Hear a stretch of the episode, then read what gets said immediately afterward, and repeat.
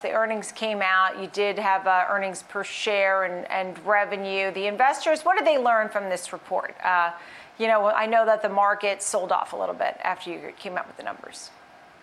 Yeah, no, thanks for having me on, Nicole. I really appreciate it. I think what they learned is the fact that we are indeed transforming this company into a cloud and SaaS company. Currently, those revenues represent 33% of our overall revenue. That's more than 2x where we were a year ago. And in fact, we've been able to double our business from roughly 500 million to over a billion dollar run rate.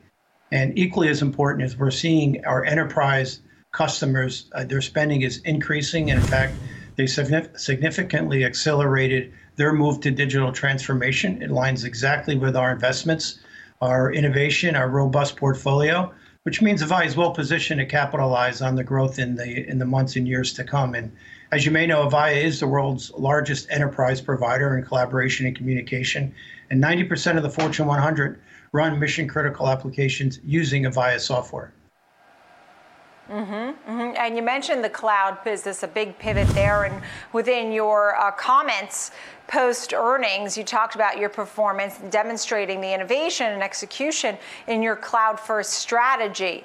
Um, and enabling new ways of working. So, what is it? What are some of the most pressing business challenges to which you refer? You talk about solu- highly differentiated solutions driving the demand. What is it that people are really looking for?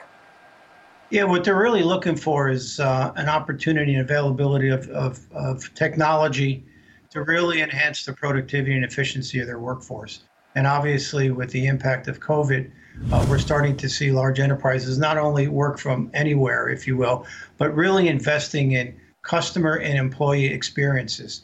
And we did a survey of over 300 of our top enterprise customers, and eight out of 10 of those customers said they're going to continue to invest because they're really understanding the value and really transforming contact centers in from a cost center into a profit center. And, and our technology provides them with our AI capability, with our cloud capability, with um, some of the behavioral pairing technologies that we have in the marketplace today, really allows our customers to really provide the customer experiences that their customers expect. expect. And it's, uh, it's a real opportunity for uh, Avaya to continue to uh, grow its revenues. Yeah, and some of your notable clients, I mean, we have to let people understand Apple, Disney, Dell, CVS.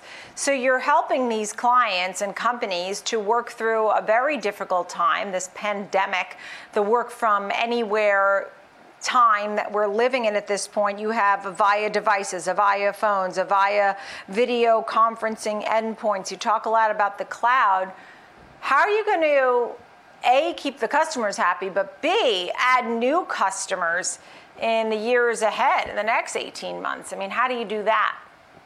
Yeah, well, I tell you, if you take a look at our portfolio today, as you pointed out, it's extremely robust. We're one of the only companies out there today that offers private, public, and hybrid cloud solutions.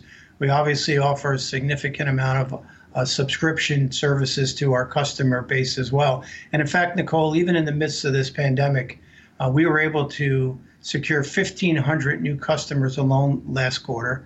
We also had 135 of those customers uh, generate an order of greater than $1 million, which represents a total of $400 million.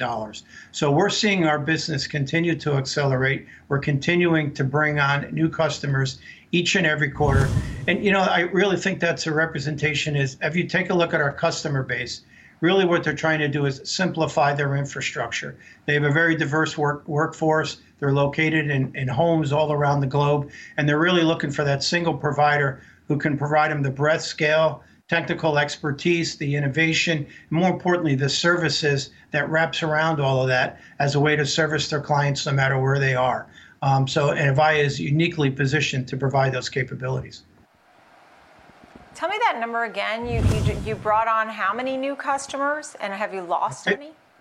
Uh, we brought on 1,500 new customers, um, and they were amazing. basically competitive wins. Yeah, it's amazing. In fact, it was up 30% quarter on quarter. So a real tribute to the uh, to the Avaya team, really, in the midst of obviously this worldwide pandemic. But again, goes to the strength What's the of churn our. rate? I mean, do people leave from Avaya?